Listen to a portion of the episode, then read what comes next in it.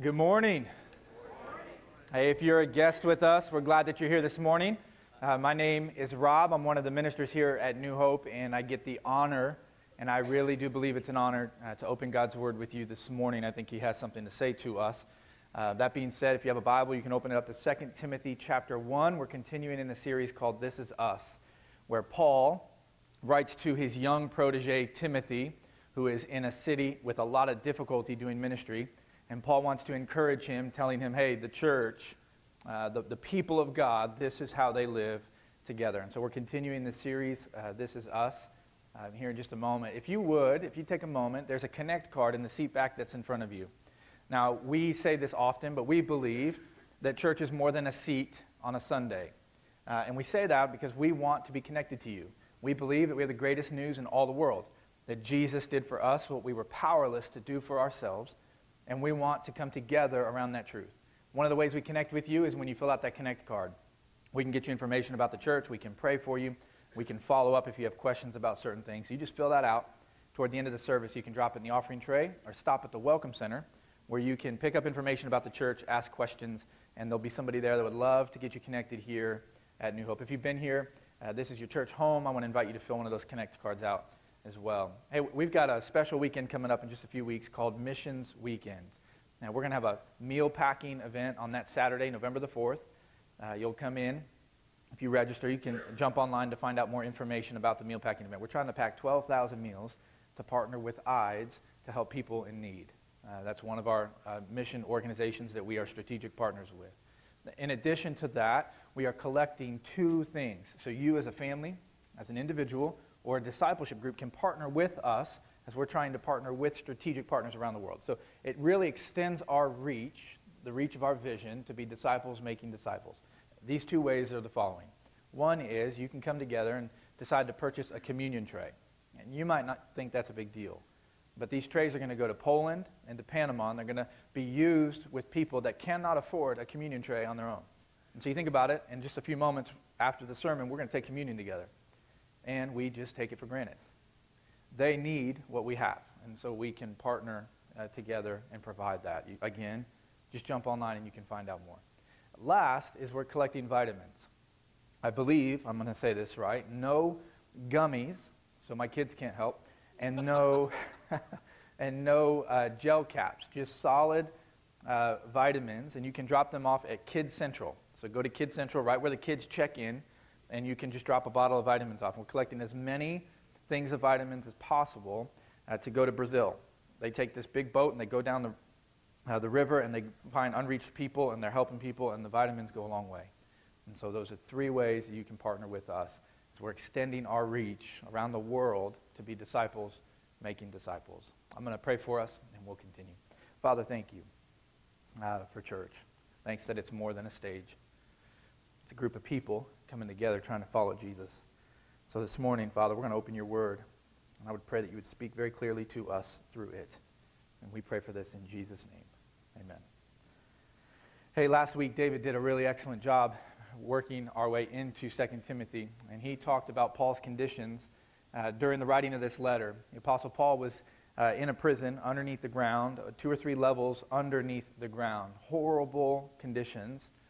And yet he pens the words to 2 Timothy. And as you read through it, you think, man, he had been through so much. And the question David asked last week, I've wrestled with it all week, so much so that we're going to explore it a little bit more today.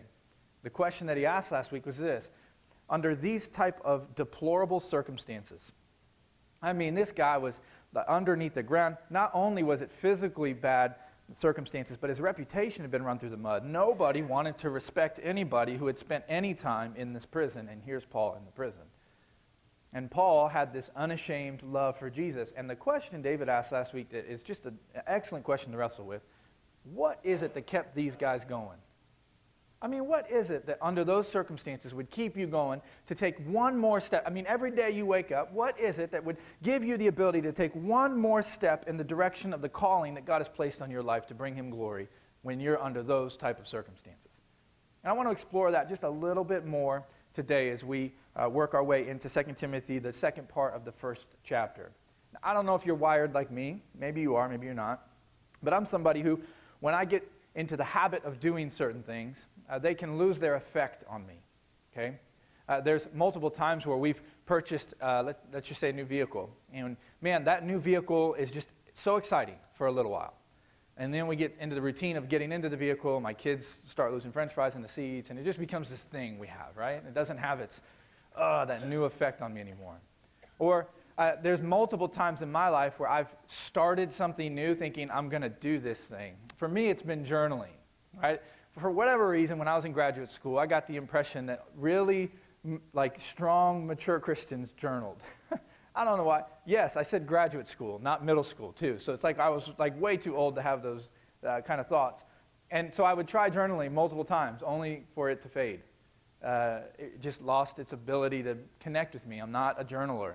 I'm not someone that can sit down and put my thoughts on paper uh, very easily. In fact, I don't like writing at all.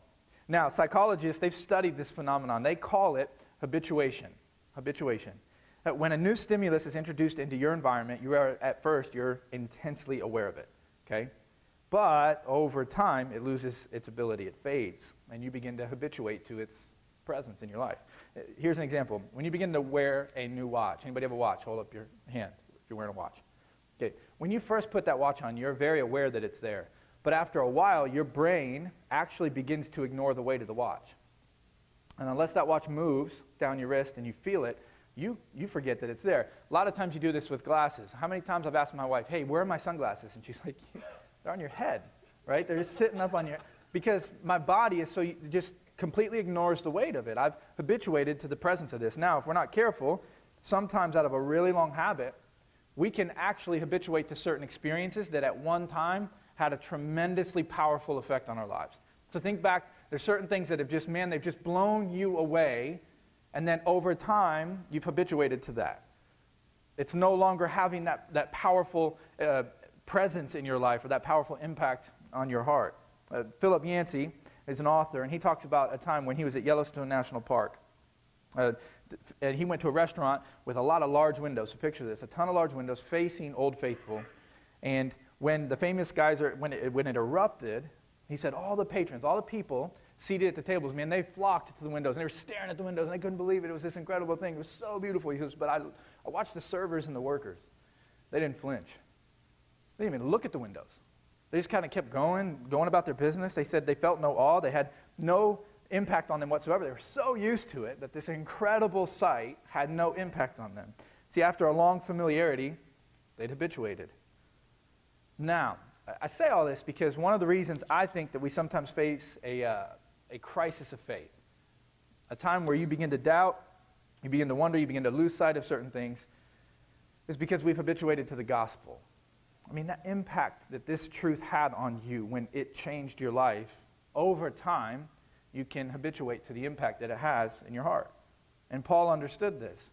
You see, when we lose sight of its beauty, we can find ourselves questioning its power. When this happens, we grow weary. We get tired, and sometimes we begin to doubt. Sometimes you begin to struggle. Sometimes you even wonder if you should share the gospel with your lost friends or the people that you love. It's not that you don't love Jesus or your lost friends. You just have habituated to the power the gospel has to change lives. And now you're at the point where you're wondering if it's exactly what your friend even needs. Right? Uh, there, has been multiple times in my life where I've thought this person, what they really need is they need to start behaving better with their spouse and their marriage will get better. Or they need to get the, their money under control and their finances will get better. And really, what I'm thinking in the back of my mind is there's got to be more than that. But I've habituated to this fact that those are symptoms of a deeper problem and that what they really need is to reconnect with the gospel. When you habituate to the gospel's impact on your own life, you will have a hard time seeing how powerful it can be in the lives of other people. Thus, we have more and more Christians not sharing the good news of Jesus with lost people because it's habituated on our own hearts. Paul addresses this in 2 Timothy.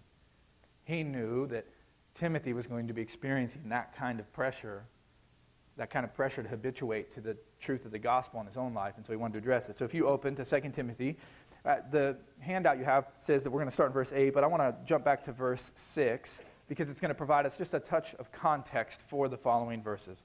Here's what Paul, someone who loved deeply this young man Timothy, and he's writing him because he cares about him and he's just trying to share this truth with him. Here's what he writes to him.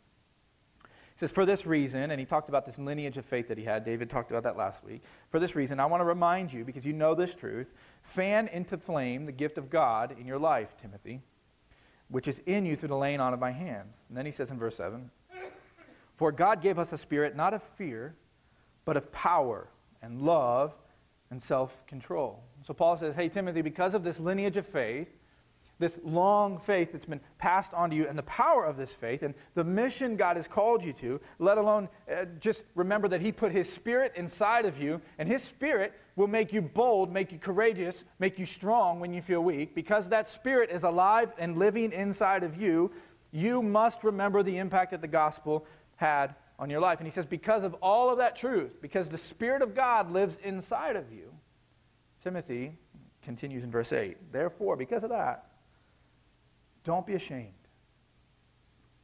Do not be ashamed of the testimony about our Lord, nor of his prisoner, me his prisoner, but share in the suffering for the gospel by the power of God. Now, picture Timothy living in Ephesus for a minute, living in this city with all kinds of worship to all kinds of different gods. And Timothy standing on the truth and all this pressure put on him to conform. Not only that, think, picture this. He's probably leading a church where many people did conform and left because it was more popular, it was less pressure, it was more comfortable to follow one of these other gods than to follow the God of the Bible. And so Timothy, watching people come, not only that, like this city, I mean, when Paul left the city in Acts chapter 19, a riot broke out.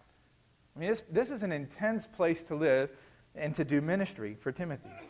Not only that, they mocked. It's not just that they like didn't like the message of Jesus, they mocked it. This is pretty interesting. The earliest known picture of a crucifixion comes from Rome, and it's called the Alexamenos Graffito. Here's a picture of it. On, on, the, on your left, you're going to see the actual art, artifact that they found, and then on the right, you're going to see a picture of it.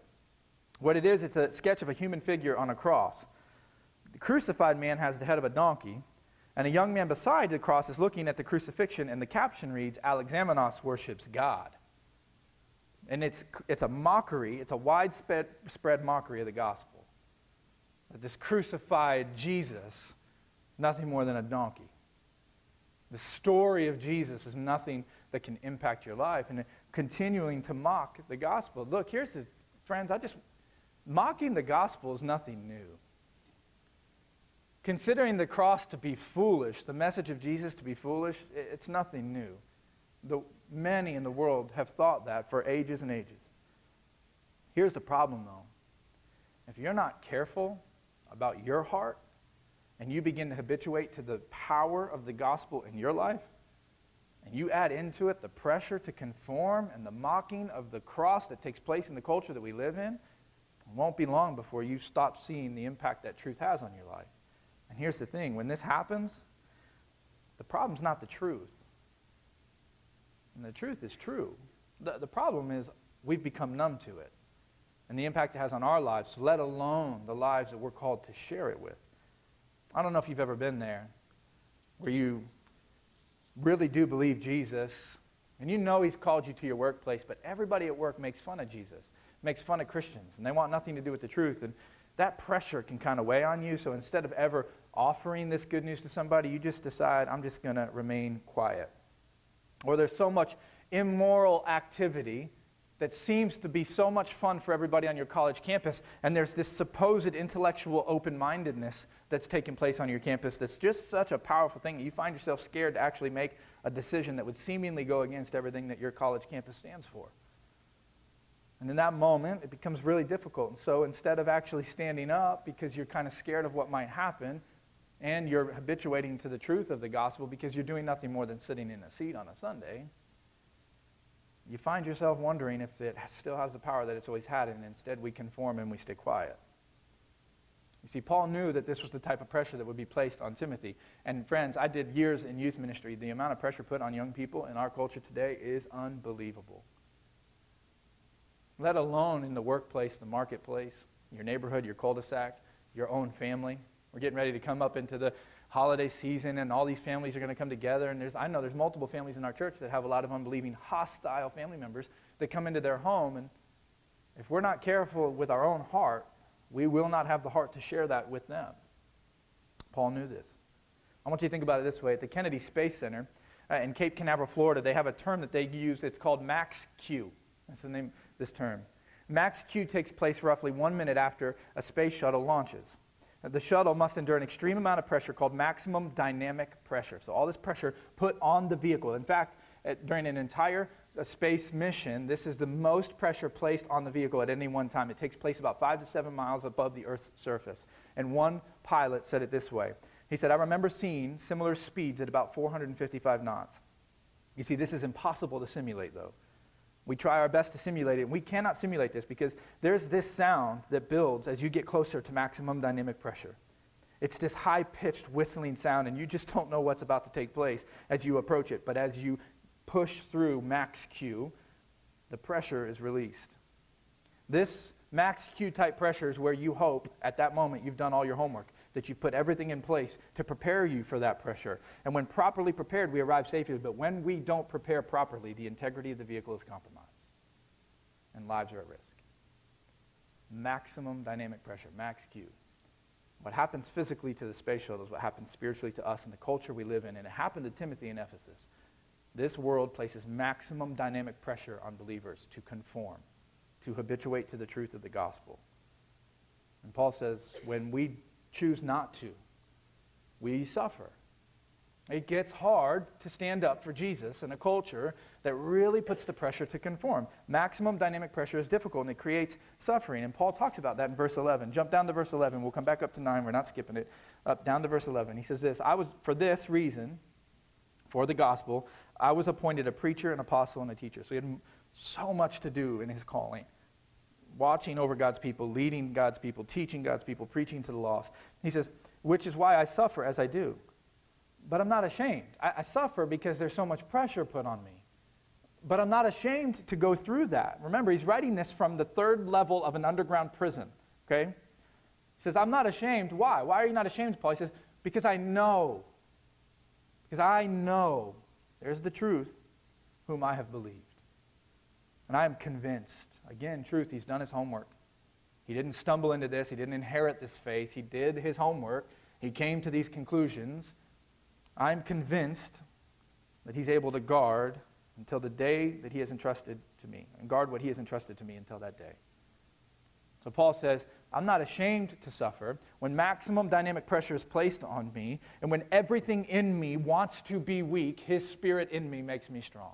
When everything in me wants to make a foolish decision, His Spirit makes me wise. When everything in me wants to conform, His Spirit makes my feet strong.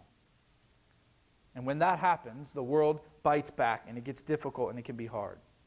And he says, But I'm not ashamed of this because I know him. I'm intentionally not habituating to the truth of the gospel. I'm doing whatever it takes to make sure that it's fresh and new and alive inside of me so that in those moments when I need it, the integrity of my faith will not be compromised doing what I know I need to do. Now, here, here's the thing about suffering that I want to be really clear about.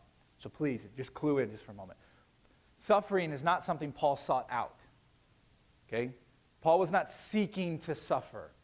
Okay? Many of us think that we have to somehow be self imposed martyrs. And when that happens, what you're doing is habituating to the gospel. Because you're thinking you have to do something. You have to do something in order to earn his favor. And the gospel is the opposite of that. And so, what we do is we seek out suffering, we seek out difficulty, we seek out opposition. Paul never did that. Please hear these words. I'm going to put them on the screen. I want you to remember this. Paul was not on a crusade against the culture, he was on a mission to save the culture. See, when you read this, and he says that he suffers, and you read in all of his other letters that he suffered and he went through difficulty and opposition, he wasn't running around saying, Hey, mistreat me. Hey, abuse me. Hey, reject me. Hey, make this really hard on me. No, he was looking at these people and saying, You need Jesus, and I'm going to love as many people into the kingdom of God as I possibly can. And on that mission, he experienced opposition because the world doesn't know how to respond to a love like that. And so the culture, maximum dynamic pressure, and put pressure on him. Many of us, we spend too much time fighting against the culture because we've habituated to the gospel's impact, and we feel that the only way change is going to happen is in our power. So we have to go out and fight. We have to go out and wage war. And Paul's saying, No, just go out and love people. The war will come. Difficulty will be there. When you love people the way Jesus loved you, when you pour into people the way that Jesus has poured into you, opposition will come. You don't have to go seeking it. And he says, How do you know this? He says, Well, because of the gospel message. Now, back up to verse 9. He lays out the entire gospel message here. Look at verse 9. I share in the suffering of the gospel by the power of God, God, who saved us and called us to a holy calling, not because of our works, but because of, the, but of his own purpose and grace, which he gave us in Jesus Christ before the ages began, and which now has been manifested through the appearing of our Savior Christ Jesus, who abolished death and brought life and immortality and light through the go- to light through the gospel. So he says, this is all that Jesus, so Jesus did three different things, he says here. And I love this. Uh, Samuel Johnson said this sometimes, in order to not habituate, we need to be informed, we don't need to be informed of new truth as much as reminded of old ones. So when I say gospel, some of you clue out. You're like, yeah, I know the gospel. Yep, got it. But think about it this way. Let's walk through this. Paul says three things that the gospel does it gives you grace for your past. What's the first thing? The gospel gives you grace for your past. He says, God saved us. Well, he had to have saved us from something. So he saved us. Now, is this something that we earned or deserved? Did we live such incredible lives and he loved us so much that he looked at us and says, Of course he saved us. We're worthy of him saving us. Absolutely not. The very definition of grace is unmerited favor. Like you don't deserve it. You don't deserve it in the slightest bit. The whole point of grace is that you don't deserve it. You cannot be moral enough. You cannot accomplish enough. You cannot work hard enough for God to look at you and say that He loves you. Your sin has separated you from Him. And our sin has separated us from Him. He wants to love us, He wants to care for us, but our sin prevents that. And so His grace has to overcome what our sin could not do, what our own works could not accomplish for us. His grace has to overcome for us. I was sitting in uh, multiple homes over the last week, and there was this theme that kept coming up in conversations. And, and people would ask, hey, this thing is happening to me. If, it's like if I would just do better, God won't treat me like this. He won't let these things happen. And, and I had another conversation with somebody who had put so much pressure, like maximum dynamic pressure, max Q type pressure on their own life in order to earn God's love. Now, we look at that, we say, you can't earn God's love, but how many of you do this? If I don't behave this way, God will be upset with me. I have to do this. We put this legalistic behavioral terms on our lives. I have to do this, I have to do this, I have to do this for God to love me. And if I don't do this, then He won't love me. And I have to do this, do this. And I kept saying, hey, if this is the question I asked every single one of them. I just, I just want you to think about this question. And I would pose this question to you. If everything was determined by what you did to make God happy with you, why did Jesus die? Why did Jesus die? If you had it within yourself to accomplish what you needed to do. See, the whole concept of grace is God looks at your past and He says, I love you anyway. You don't have to undo that. I'll undo it. I love you. I like the way that Mary Ann Bird said it. I'm going to read uh, from her book, uh, The Whisper Test. She says this I grew up knowing that I was different, and I hated it. See, I was born with a cleft palate, and when I started school, my classmates made it clear to me how I looked to others. A little girl with a misshaped lip and crooked nose and lopsided teeth and garbled speech. When my classmates asked what happened to your lip, I'd tell them that I'd fallen and cut it on a piece of glass. Somehow it seemed more acceptable to have suffered an accident than to have been born different. I was convinced that no one outside of my family could love me. There was, however, a teacher in the second grade who we all loved, Mrs. Leonard. She was short, round, happy, a sparkling lady. Annually, we had a hearing test. Mrs. Leonard gave the test to everyone in the class, and finally, it was my turn. I knew from past years that as we stood against a door and covered one ear, the teacher sitting at her desk would whisper something, and we would have to repeat it back to her. You, you know, things like the sky is blue and do you have on new shoes? I waited there for those words that God must have put into her mouth, those seven words that changed my life. Mrs. Leonard whispered to me, I wish you were my little girl. That's grace. God looks at you and he says, I wish you were my son. I wish you were my daughter. So I'll send Jesus to make sure that you are. You don't earn that. You don't do anything to accomplish that. With all of our imperfections, he loves us. The second thing that the gospel does for us, it gives us strength for our present. Uh, the passage says that God saved us and he called us. He called us to live a certain life for his purposes. Do you remember when Jesus called us to go and make disciples? He also promised us that He would go with us. He said that when you want to be scared, I'll make you strong. When you desire to be foolish, I'll give you wisdom. My spirit that's alive in you will make you courageous when all you want to do is cave to the fear of maximum dynamic pressure in your life. I like the way Matt Proctor describes this. He does it with another story, so bear with me. He says this In the 1992 Summer Olympics in Barcelona, Derek Redmond of Great Britain was a favorite to win the 400 meter race. The runners line up, the guns sound, and Derek quickly seizes the lead.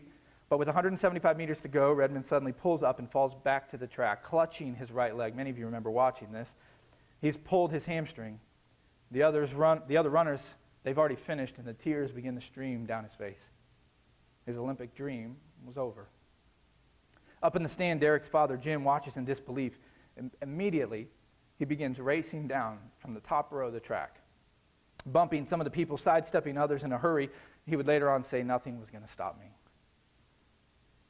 Down on the track, Derek grimaces in pain but he refuses the medical crew and the stretcher. Instead, in the next moment, he stands up and he lifts himself to his feet and he begins to hobble down the track, hopping on one leg.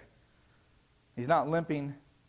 He's not limping to the side of the track to drop out. No, he's going to finish this race on one leg.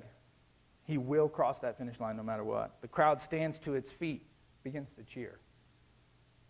Derek hobbles on, each step slower than the first his face twisted in pain, tears streaming down his face. Then, unexpectedly, another figure runs out onto the track. It's his dad. Evading the security personnel, he now runs alongside Derek. The father puts his arm around the son, and the son collapses, crying, into his dad's shoulder.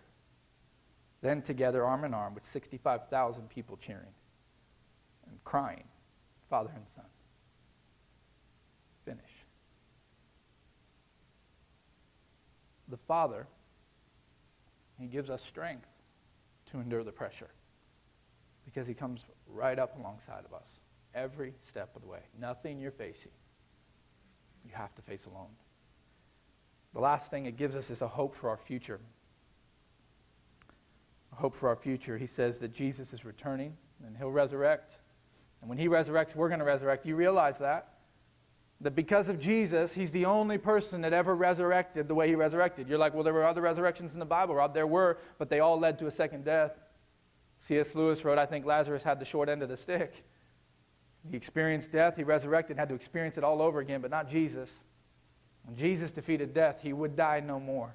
And he promised when we experience death, we will die no more. We will resurrect from the dead, brand new. Brand new. And I wish more Christians had this in mind. I wish more Christians would live with less than with more than 70 years in mind, more than 70 to 80 to 90 years if we're really lucky. I wish we would live with an eternal perspective, that we would see that this life has an impact on a much bigger life. I wish that we would have this hope that heaven is so much more than the world describes it to be, that we will be in the presence of Jesus, the one who actually died for us and resurrected for us. But here, we've habituated to it. So we think about heaven and it's like, yeah, that's cool, but I got a life to live here and we don't long for it. Do you remember the Apostle Paul when he would talk about heaven? It's as if he was writing and he stopped and it was like he burst out in song to sing songs when he would talk about it. When he wrote to the church at Philippi, to the Philippians, he would write, Man, for me to live as Christ, if I have to live, I'm going to do everything for Jesus, but to die, man, that's gain. Because I get to go be with him in his presence. I get to stand there as he welcomes me and he says, Well done, good and faithful servant. I like the way that John Piper challenges people with this. This is a really challenging quote. He says this in order, we've habituated, and he illustrates it with this. He says, The critical question for our generation and for every generation is this If you could have heaven with no sickness and with all the friends that you've ever had on earth, and all the food that you ever liked on earth, and the leisure activities you ever enjoyed, and the natural beauties that you ever saw, and all the physical pleasures that you ever tasted, and no human conflict and no natural disasters, could you be satisfied in heaven if Christ we're not there. Heaven's not about our comfort, it's about His glory. When we get to be in His presence in perfection because of what He's done. Without Jesus, there is no heaven. What's your view of eternity?